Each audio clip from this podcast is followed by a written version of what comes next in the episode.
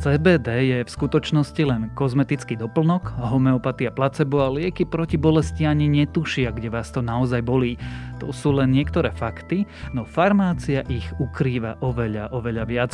Tak sa dnes za niektorými vyberieme. Je útorok 29. marca, meniny má Miroslav a aj dnes by malo byť pekne a teplo, postupne sa však môže na niektorých miestach ochladzovať a počasie sa bude kaziť. Na severe môže aj pršať. Denné maxima sa vyšplhajú na 18 až 23 stupňov. Počúvate Dobré ráno? Denný podcast denníka Sme s Tomášom Prokopčákom. Zaujíma vás, čo o nás vedia banky? Aké informácie o nás zbierajú a čo s nimi robia? V podcaste Financie bez obalu od A po Z sa dozviete aj to, ako sa s bankou dohodnúť, ak náhodou máte záznam v úverovom registri, alebo aký typ finančného správania je pre ňu absolútne najhorší. Podcast vám prináša 365 Bank a nájdete ho vo všetkých podcastových aplikáciách. Viete, ako fungujú realitné fondy? Nájomcovia platia, aby zarábate. Investujte do realitného fondu CEREIF od HB Reavis s očakávaným výnosom až 8% ročne. Realitný fond od HB Reavis predstavuje stabilnú investíciu aj v turbulentných časoch. Viac informácií nájdete na cereif.hbreavis.com Právne oznámenie. S investovaním je spojené riziko. Minulé výnosy nie sú zárukou zisku v budúcnosti a nie je zaručená návratnosť pôvodne investovanej sumy. A teraz už krátky prehľad správ. Rusko vyhostilo troch slovenských diplomatov z Moskvy. Je to odveta za vyhostenie troch Rusov, ktorí pod diplomatickým krytím veľvyslanectva pracovali pre ruskú vojenskú rozviedku. Naše ministerstvo zahraničných vecí Rusku odkázalo, že slovenskí diplomati na rozdiel od tých ruských na Slovensku striktne dodržiavajú viedenský dohovor o diplomatických stykoch a diplomatické zvyklosti. Jaroslav Haščák žiada od štátu ospravedlnenie alebo náhradu škody a nemajetkovej újmy spôsobenej nezákonným trestným stíhaním a väzbou. Haščák tvrdí, že 13 až 16 miliónov eur sú jeho ušlý zisk, trovy trestného konania a peňažná satisfakcia za nemajetkovú újmu. Ak sa mu ale štát ospravedlní, vraj je ochotný sa peňažných nárokov vzdať. Ukrajina je údajne pripravená prijať neutrálny status, ak by to bolo súčasťou mierovej dohody s Ruskom. Ukrajinský prezident si tiež vie predstaviť svoju krajinu bez jadrových ambícií. Volodymyr Zelenský však dodal, že akúkoľvek dohodu budú musieť Ukrajinci schváliť v referende. Hágu vznikol spoločný vyšetrovací tím, ktorý sa bude zaoberať zločinami na Ukrajine. Konkrétne sa pozrie na vojnové zločiny, zločiny proti ľudskosti a iné zločiny páchané na Ukrajine. Tento vyšetrovací tím bude spolupracovať s úradom prokurátora Medzinárodného trestného súdu. V noci z nedele na pondelok odovzdávali Oscarov, aj keď zväčša si ich budeme pamätať ako tie, kde Will Smith dal facku komikovi Chrisovi Rockovi, výsledky prekvapili. Napríklad tým, že Sila psa získala len cenu za réžiu, Will Smith sa stal najlepším hercom, Jessica Chastain najlepšou herečkou a filmom roka je Koda. Duna zase úplne prevalcovala technické kategórie. A ak vás tieto správy zaujali, viac nových nájdete na webe Denníka Sme alebo v aplikácii Denníka Sme.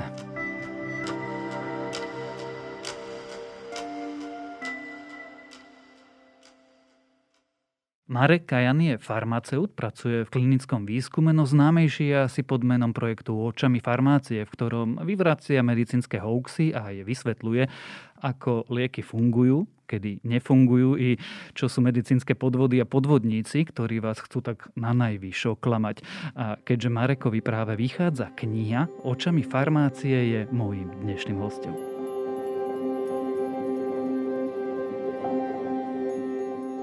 Vyhrážajú sa ti? Nie tak často, ako by si niekto mohol mysleť, za čo som rád. Čo znamená nie tak často, lebo tá odpoveď naznačuje, že ale aj áno. Závisí to možno aj od tém, ktorým sa aktuálne venujem. A stáva sa, že dostanem nejaké agresívnejšie správy. A teraz je taká sociálna sieť Telegram, sa to myslím volá. Veľa takých konšpiračne ladených webov sa tam migruje.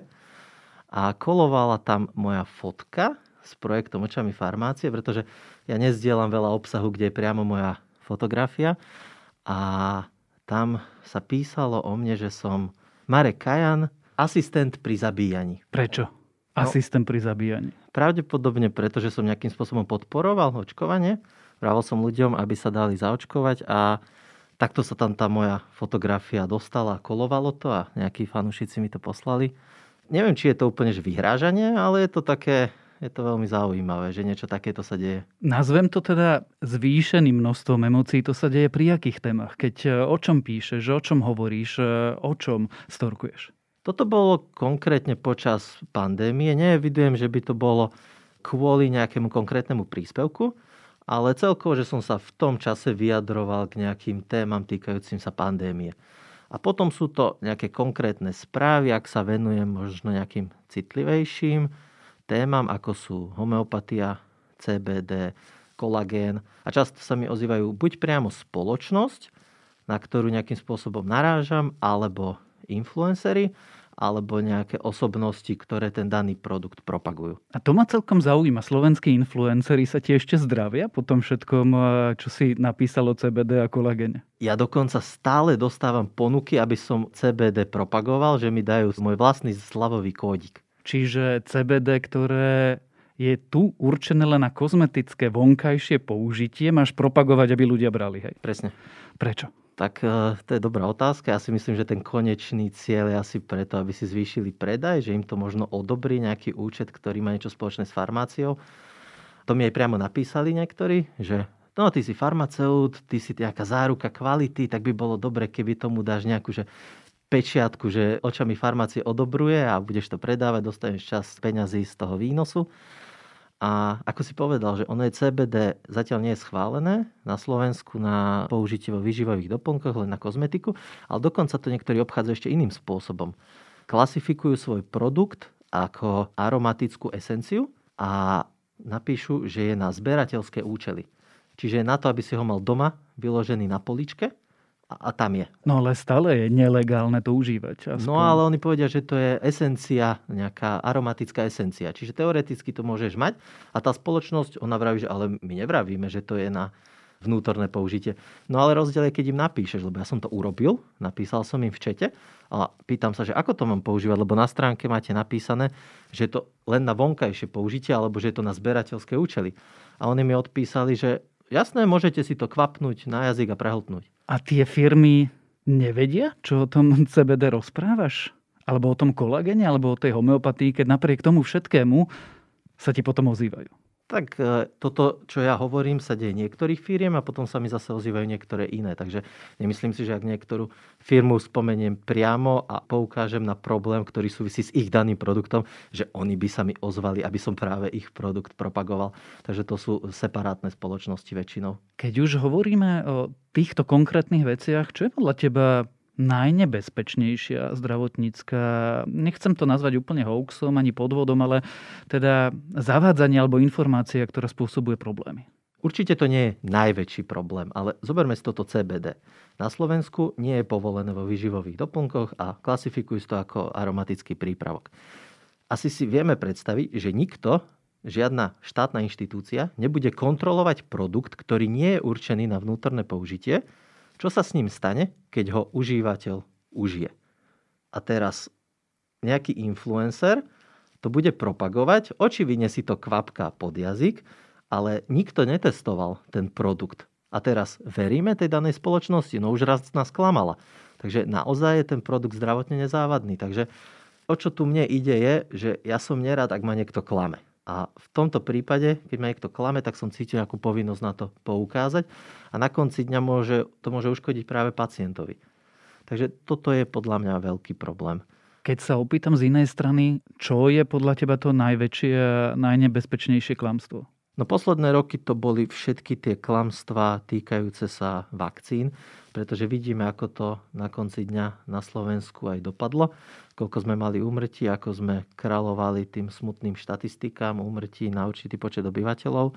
Takže oni tie konšpirácie, nerad by som vypichol nejakú jednu, ale oni to majú hrozne jednoduché, tieto konšpirácie, lebo ich cieľom nie je povedať, že toto je tá pravda. Ich cieľom je zahltiť ten verejný priestor tým, že každý týždeň je pravda ako keby niečo iné a na konci dňa ten človek nevie, čo je tá pravda. Ale ja som napríklad zozbieral vyše 100 rôznych konšpirácií a všetky z nich boli vyvrátené na 100%.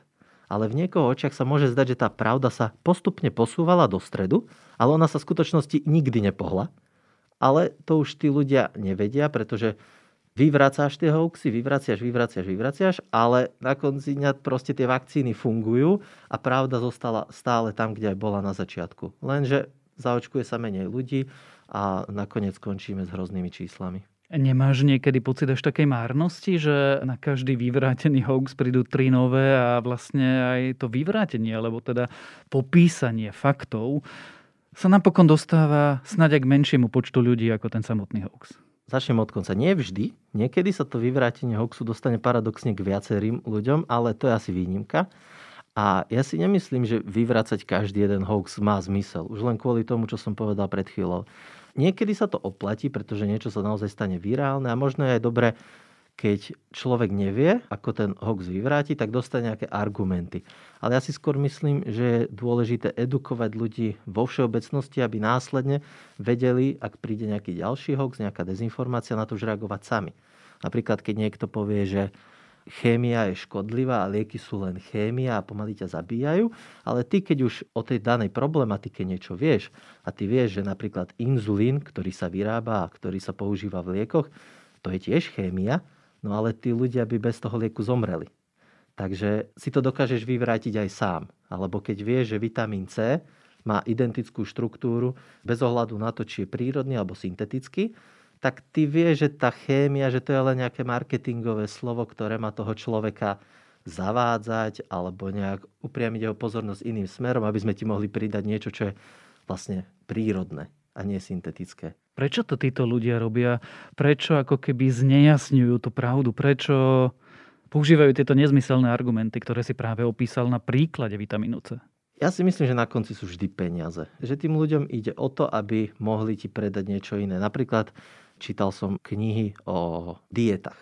A keď si prečítaš popis tej knižky o rôznych dietách, tak si tam kopnú do liekov, ako ťa pomaly, ako ti zasvinujú telo, nechávajú v tebe toxíny, alebo niekto ti ide predať aloe vera gel, ktorý ťa bude detoxikovať a pritom povie, že to máš z toho, že máš zasvinené čreva od toxínov, ktoré tam nechali napríklad aj lieky. Čiže jedným spôsobom hľadajú nejakého toho démona, niečo zlé a možno to našli často v liekoch, vo farmaceutickom biznise a ponúkajú ti niečo, čo s tým vlastne tiež aj nejako súvisí, ale z tohto už benefitujú oni. Tak je to vždy jednoduchšie, ako povedať ľuďom, že jednoducho príjmajte menej kalórií, ako vydávate, športujte a zmente jedálniček. To bolí a je to ťažké. Je to tak. Akože bolo by super, keby máme jednu tabletku, ktorá vyrieši komplexné problémy a môžeme ju brať raz denne a všetko sa vyrieši. Ale ono to žiaľ, svet nie je takýto jednoduchý. A môžeme mať raz takúto tabletku? Tak snáď áno ale závisí zase aj od problému. Nerád by som tu nejako hodil všetky svetové diagnózy do jedného problému, veď už len o tom je aj tá známa dezinformácia, že pred nami taja liek na rakovinu. A na ktorú rakovinu? Lebo rakovina je súhrné označenie pre stovky rôznych diagnóz, takže ono je to možno skôr nejaké zbožné prianie mať jeden univerzálny liek. Skôr tých liekov bude viacero na jednotlivé typy. Keď už sme pri tom, prečo a kedy vznikol projekt Očami farmácie? Projekt Očami farmácie vznikol v roku 2020, chvíľku potom, ako prepukla pandémia. Mňa trochu asi inšpiroval, keď som nad tým rozmýšľal, váš bývalý kolega, myslím, že to bol Adam Valček, ktorý dával takú sériu storiek o nejakej investigatívnej téme. A ja som si povedal, že hm, to, to je celkom zaujímavý nápad, že dávkovať ľuďom, aj keď veľa informácií, ale v takých malinkých dávkach. Čiže cez tie jednotlivé série instastoriek, napríklad jednu vetu na jednej instastorke s nejakou peknou e, grafikou. A povedal som si, že toto by mohol byť dobrý nápad aj na farmaceutické témy. Tak som to najprv cez svoj súkromný profil som zverejnil zo pár storiek o tom, ako asi fungujú vakcíny, čo sa deje v tele, aké rôzne typy vakcín existujú. A postupne som tam pridal témy týkajúce sa covidu a začali mi prichádzať ľudia na svoj súkromný profil. a tak som založil očami farmácie a celé som to presunul tam. Aký veľký je ten projekt dnes? Lebo za tie dva roky teda dosť vyrastol a bavíme sa o takmer 100 tisíc followeroch neviem, či úplne 100 tisíc, pretože tam je 80 niečo na Instagrame a nejakých 16 tisíc na Facebooku, ale myslím, že to sú dve množiny, ktoré sa prelínajú, takže asi to ešte úplne neatakuje číslo 100 tisíc, ale nebude to ďaleko. Je to práca už? Nie je to určite práca, je to niečo, čo robím vo svojom voľnom čase, čo mi takmer nezarába, respektíve zarába úplný minimum. A ja sa živím, normálne pracujem, takže tomuto sa venujem len vo svojom voľnom čase. A myslím si, že to môžu aj followery vidieť naživo, že ja tam niekedy dva týždne nič nepridám. Že je to také, keď mám čas, tak sa tomu venujem viac, keď nemám ten čas, tak sa tomu nevenujem takmer vôbec. Takže ja som taký slabý influencer, by som povedal. A nemohla by to už byť práca? Nevedel by si to vyskladať ako svoje vlastne primárne zamestnanie? Neviem, či by som ani chcel, aby to bolo moje primárne zamestnanie, aj keď ma to veľmi baví, ale skôr sú to také hobby, že rád si prečítaš o niečom, čo ťa zaujíma a už len to dať do nejakej formy, aby to bavilo aj iných ľudí, tak to je už len niečo navyše. Čiže ja by som to robil aj, akože ja by som si tieto informácie zisťoval tak či tak a už len tým, že to dám do nejakej vizuálne priateľnej podoby a spracujem nejakým zrozumiteľným jazykom, tak to už je len extra bonus a tým, že to ľudí baví, tak to baví následne aj mňa. Keďže máš zjavne veľa voľného času, tak si to znovu ešte trošku skomplikoval a práve dnes ti vychádza kniha. Ako vznikla? Ako sme teraz povedali, ja už to robím dva roky a za ten čas som spracoval takmer 200 rôznych tém. Mnohé z nich len tak povrchne, niektoré z nich som išiel viac do hĺbky. A ono to často vie, že keď s niečím začneš, nejakým projektom, tak si plný entuziasmu a zoberieš si tie najlepšie témy, spracuješ ich, lenže málo kto ich vtedy čítal. Je mi ľúto, aby tie témy upadli do zabudnutia, tak som si povedal, že ich skúsim spracovať na no, lebo teraz predpokladám, že už to viem trošku lepšie, možno tie témy poňať, už viem, ako to asi spracovať, aby sa to tým čitateľom, mojim followerom páčilo tak som tie jednotlivé témy spracoval na novo, dal tomu nejaký unikátny štýl, pridal témy, ktoré ešte zatiaľ nikde neboli publikované a hodil som to všetko do tej knihy, ktorá teda dnes vychádza. A druhá vec je tá, že ja som vyslovene na tom Instagrame a Facebooku, čo je dosť také virtuálne, až príliš. A bolo by dobre mať niečo, čo môžeš mať v rukách. A navyše nie každý je na týchto sociálnych sieťach. A keď už to raz priláka tých ľudí, ktorí na sociálnych sieťach sú, ale niekto tam nie je, možno by mal tiež záujem práve o tieto informácie. Tak aby sme týchto ľudí mohli inkludovať tiež. Tak cieľovka je trochu iná, predsa len tie noviny čítajú troška starší čitatelia, ale ty si človek vlastne, ktorý prišiel z digitálneho, virtuálneho prostredia, vydáva knihu, tlačený artefakt. Čo ťa najviac prekvapilo na tom procese? Čo ťa šokovalo, keď si musel zápasiť vlastne s tou klasickou vydavateľskou činnosťou? No ak to počúva niekto, kto má chuť napísať knihu a myslí si, že keď dopíše ten text, dopíše tú knihu a pošle to vydavateľstvu, ktorú ju vydá, tak ja som si vtedy s manželkou večer pripil, že kniha je hotová. A teraz, keď sa na to spätne pozriem, tak sme neboli asi ani v polovici cesty. Čiže podľa mňa to je to najväčšie, že ešte koľko vecí potom treba na tej knihe dotiahnuť. Napríklad čo?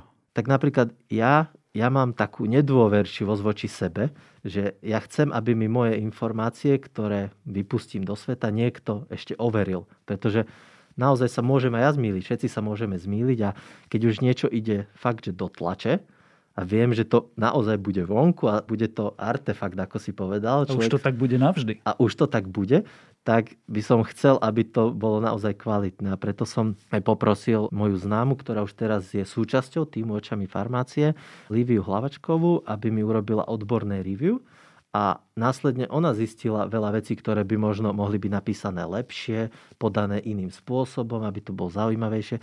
Ona tiež má nejaké informácie z minulosti, ktoré krásne doplnili ten text na niektorých miestach.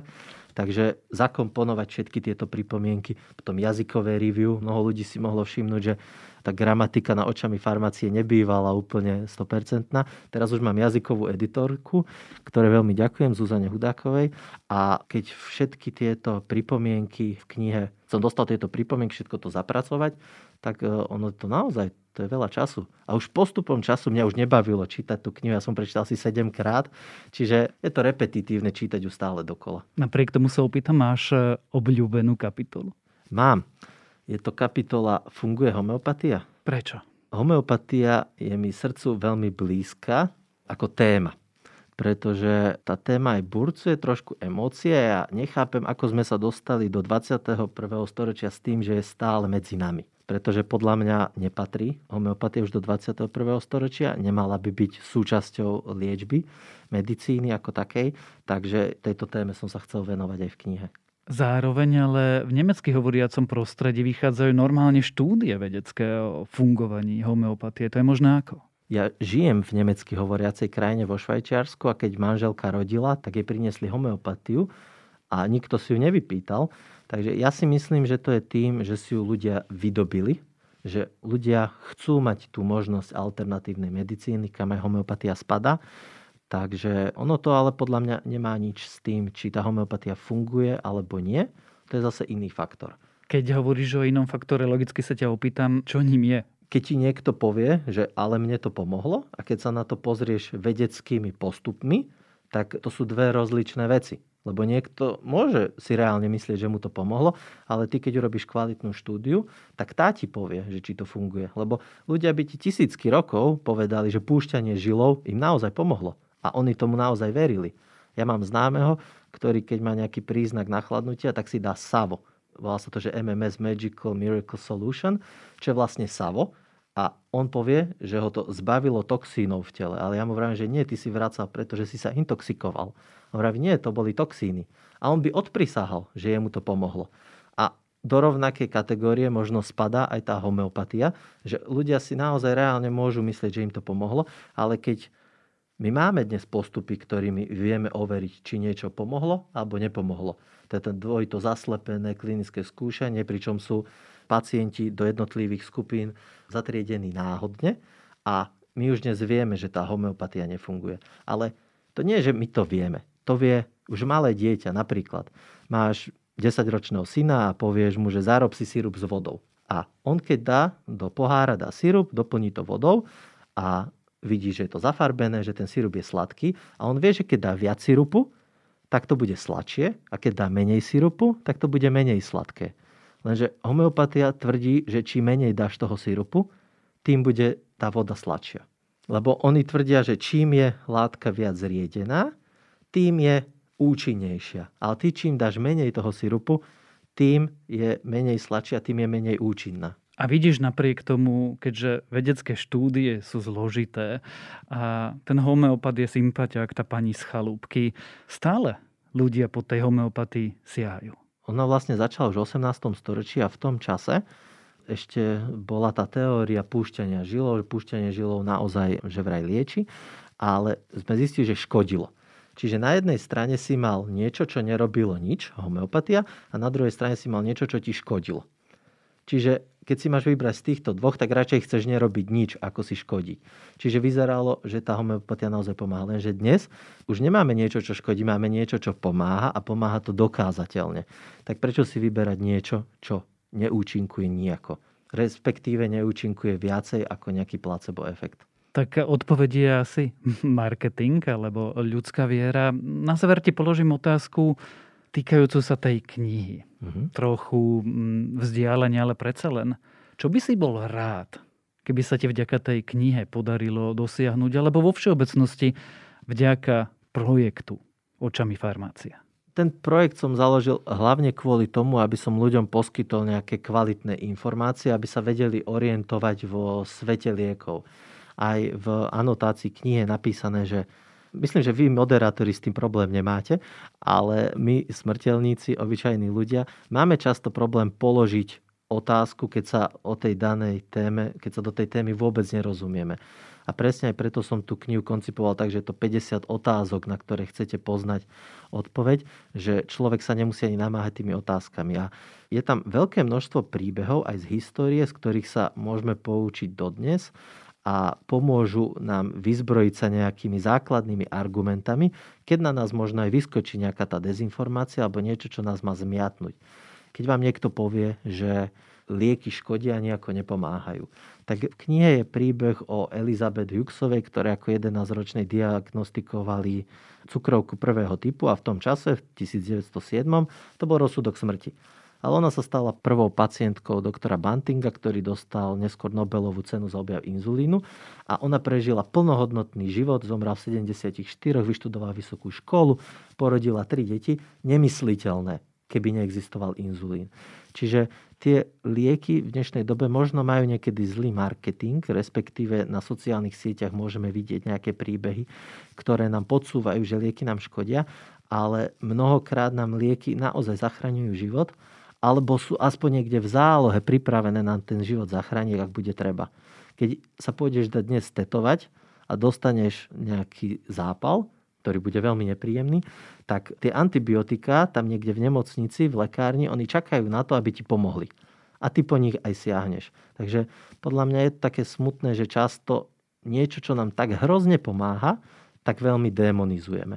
Takže ja sa aj tak mojou troškou snažím ukázať ľuďom, že tie lieky nie sú najväčšie zlo v tomto svete a naozaj sú zdrojom veľkého dobra. Tak snáď sme aj týmto dobrým ránom tomu trošku pomohli o liekoch, ale aj o hoaxoch, ktoré sa tvária ako medicína a pritom s ňou nemajú nič spoločné.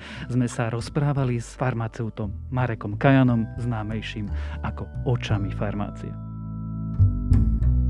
Som architekt ekodomov Martin Pribila. Pri svojej práci nerobím kompromisy.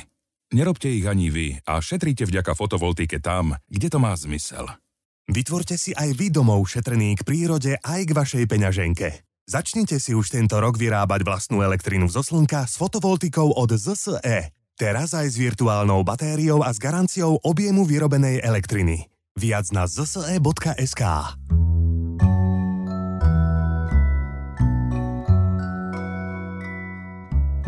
A mojím dnešným odporúčaním je pochopiteľne kniha Očami farmácie, 50 otázok, na ktoré určite chcete poznať odpoveď. Je pekná, je milá, je napísaná zrozumiteľným jazykom a je poučná. Skrátka vysvetľuje, ako nefunguje homeopatia, ako naopak fungujú lieky proti bolesti, či prečo je očkovanie takým výdobytkom. Ja sa na ňu veľmi teším. A to je na dnes všetko. Dávajte na seba pozor. Počúvali ste Dobré ráno, denný podcast denníka Sme s Tomášom Prokopčákom a pripomínam, že dnes vychádza aj cestovateľský podcast Všesvet i pravidelná dávka, ktorá bude zisťovať, či náboženstvo spôsobuje vojny a násilie.